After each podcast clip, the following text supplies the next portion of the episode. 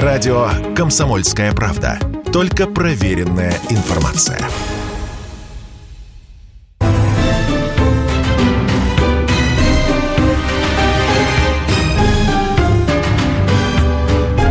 Предыстория. Мысли. Факты. Суждения. Студии радио «Комсомольская правда» по-прежнему Иван Панкин и историк, журналист, основатель портала и телеграм-канала «Толкователь» Павел Пряников. Итак, в этой части мы поговорим про декабристов. В 1816 году а, возникло тайное общество «Союз спасения» или «Общество истинных и верных сынов Отечества». Не в 16 году появились декабристы, а годом ранее, в 1815, правильно? Да, да, декабристы, конечно, не были названы, потому что декабрьское восстание было в 1825 году, а себя они предпочитали называть республиканцами или, или русскими республиканцами. Первое э, тайное общество, которое впервые заговорило о том, что вот России нужны изменения, нужна конституционная монархия, а кто-то уже шел дальше, говорит, что никакого царя не должно должна быть республика. Это был орден русских рыцарей. Это 1815 год, и основал его такой, ну, удивительный вот для меня и для, для многих человек по имени Матвей Мамонов. Это был крупнейший землевладелец, у которого был 90 тысяч э, десятин, то есть почти 100 тысяч гектаров земли, 15 тысяч крепостных, и которого э, можно назвать вполне первым русским националистом. Вот когда мы говорим о декабристах, э, мы часто упускаем в том, что это было русское национальное движение. Первое.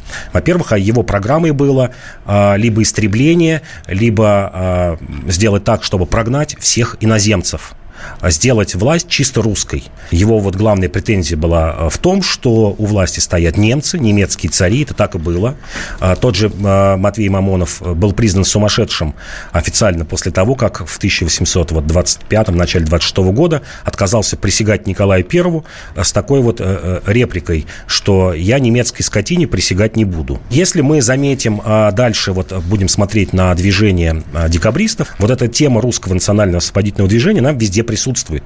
Везде говорится о том, что царь немецкий, что засилье немцев, и у славян нет своего правительства. Еще вторая тема. У декабристов был тесный, тесный союз и дружба с польскими националистами. Они считали Польшу таким идеалом устройства, как должно быть устроено вот будущее общество. Потому что в 1815 году Александр I даровал Польше конституцию. А в Польше оставались э, большие свободы у дворянства, у шляхты, как тогда говорили.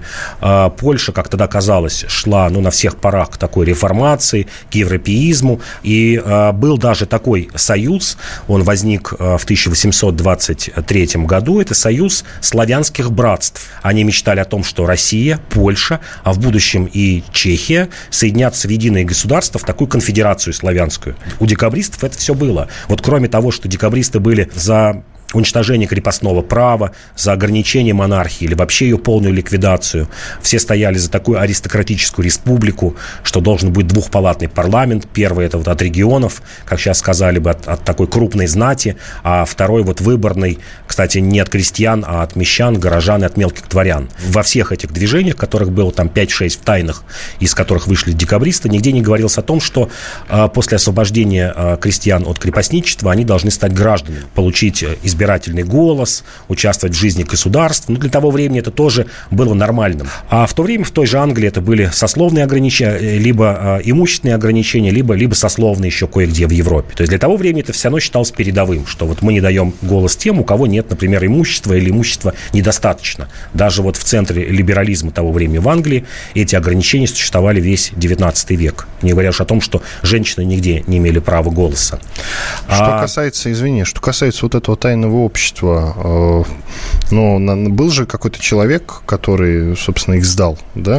Да, был удивительный человек. Вот когда я говорю о том, что э, вот были тайные общества, в которых от, одной из главных идей провозглашалось такое русское, э, русское государство без немецкого царя. Если мы заметим, что большинство декабристов, ну, прям подавляющее большинство, носили славянские э, фамилии, э, Пестель, Муравьева, Апостолы и так далее. Все вот такого мы знаем, Панины.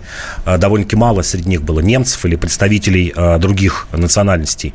И получилось так, что действительно а, ну, прямо вот в подтверждение того, что, а, ну, в то время, вот в первой трети 19 века интересы русской аристократии и иностранцев расходились внутри России, прямо в доказательство этого послужило то, что сдал декабристов еще при Александре Первом летом 1825 года такой человек по имени Иван, в скобках Джон Шервуд англичанин по национальности, чистый Батюшка. англичанин, а, родившийся в 1798 году в Англии.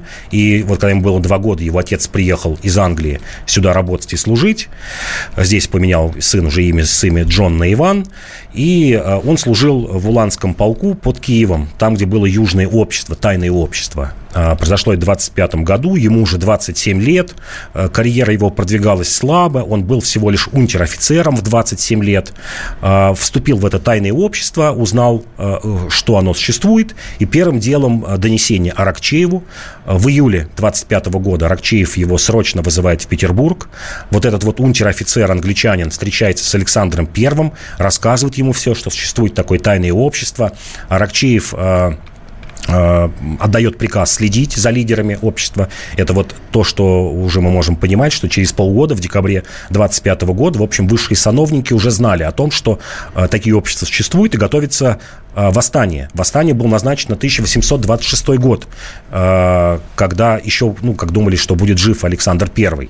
И почему восстание такое получилось скомканное в декабре 25 года? Потому что никто не понимал, никто не мог предвидеть, что царь умрет так быстро, скоропостижно в Таганроге. Не успели подготовиться.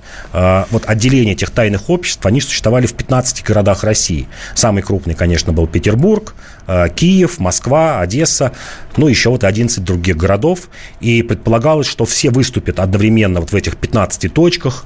К этому времени будет сформулирована программа, а, будут выбраны уже люди, которые смогут занять пост царя. Кстати говоря, вот одно из тайных обществ предполагало, что им может стать Спиранский, это такой вот реформатор при Александре Первом.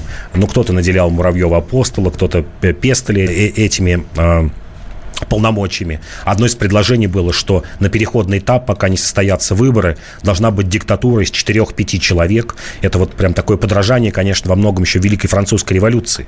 Э, э, многие декабристы черпали оттуда идеи. Ну так вот с этим Шервудом вообще очень интересно. После того, как он сдал, началась слежка, государство стало готовиться, был, был уже подготовлен к тому, что это восстание ну, э, будет в летом 26 года. Оно, конечно, тоже случилось на полгода раньше, но тем не менее снова государство было подготовлено. А Шервуд сделал блестящий блестящую карьеру. Уже в, э, в, в 1833 году, через 8 лет, из унтер-офицера он становится подполковником. До тех времен это немыслимое, прям такой за 8 лет пройти ступеньки от даже не офицера, а там, как сейчас сказали бы примерно, прапорщика по уровню, до, до подполковника, получает имение под Смоленском. Но закончил плохо. Человек был так увлечен поиском врагов, что везде видел заговоры, что вот прям помешался на этом. И в 1741 году Николай I поместил его э, сначала в психбольницу, а потом в тюремный дом, где он 7 лет отсидел за ложные доносы. То есть человек так проникся вот искать везде заговоры, что закончил это вот жизнь именно так. А какой, Иван Шервуд. какой видели декабристы России вообще? Вот а в Россия... идеале какой она должна была быть, по их мнению? Да, в идеале это вот переходные, но вот если сформулировать примерно из этих 5-6 обществ, у каждого была своя программа, но примерно сводилась вот к одному, что во главе государства на переходный этап диктатура из 4-5 человек, пока нет выборов, затем выбирается, ну, такой верховный, как сейчас сказали, президент, который начинает править страной, выбирается только из крупной аристократии. А, одно из условий было. Главный орган это вот орган, напоминавший Сенат, который состоял бы примерно из 20-30 человек из аристократии, обязательные тоже условия, крупный землевладелец, аристократ. А, внизу такая дума с совещательным голосом, вот что интересно, не законодательным, которая выбрана из э, всех слоев скажем так, у которых есть какое-то имущество, то есть в основном это были бы там, кроме дворян, там были бы еще и купцы, э, были бы священнослужители. Э, крестьян предполагалось освободить по прибалтийскому варианту примерно. Кстати, когда мы все время говорим об отмене крепостного права, первым оно произошло в Прибалтике с 1816 года по 19 год при Александре Первом, и декабристы в этом видели идеал, и даже поддерживали это Александр в этом начинании. Видели так, что освободить крестьян без земли, оставить крестьянину в лучших Э, районах с, с, с черноземом э, половину десятины на семью, ну, это примерно 50 соток, чуть больше, 55 соток, а в нечерноземе дать две десятины. Всю остальную землю оставить у помещиков, чтобы крестьян превратить в батраков. э, ликвидировать крестьянскую общину. Вот примерный образец реформ, как они шли в Прибалтике, в Пруссии. Это такой прусский вариант э, развития капитализма, когда крестьяне искусственно обезземеливаются, земли у тебя нет, ты вынужден также быть у помещика, работать на его земле, но, естественно, ты лично свободный только. Вот хочешь, уходи в город, хочешь, оставайся там и работай просто таким наемным работником, батраком помещика. Вот примерно так должна была выглядеть Россия. А, действительно, в ней предполагалось по вот варианту, например, Матвея Мамонова ограничить а, права иностранцев. Высшие посты а, в таком русском национальном государстве должны занимать люди, у которых предок не далее, чем как прадед был православным или русским. То есть вот все те люди, которые предполагалось, ну, где-то вы представляете, это третье поколение, 75-100 лет. Люди, приехавшие до Екатерины II, а, те же немцы, а, высокопоставленные, теряли право вот быть а, высшими управленцами в таком новом государстве. Ну, кстати, еще можно уточнить по поводу того, что вот декабрьское движение, ты сказал об этом, но совсем мало. Что декабрьское движение вот это, оно было тесно связано с польскими тайными обществами, да?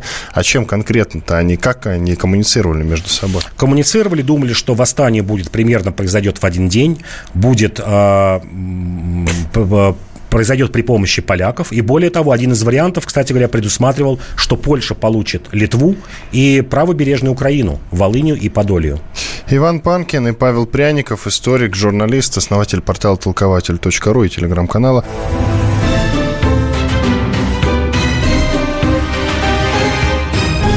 Предыстория. Мысли. Факты. Суждения.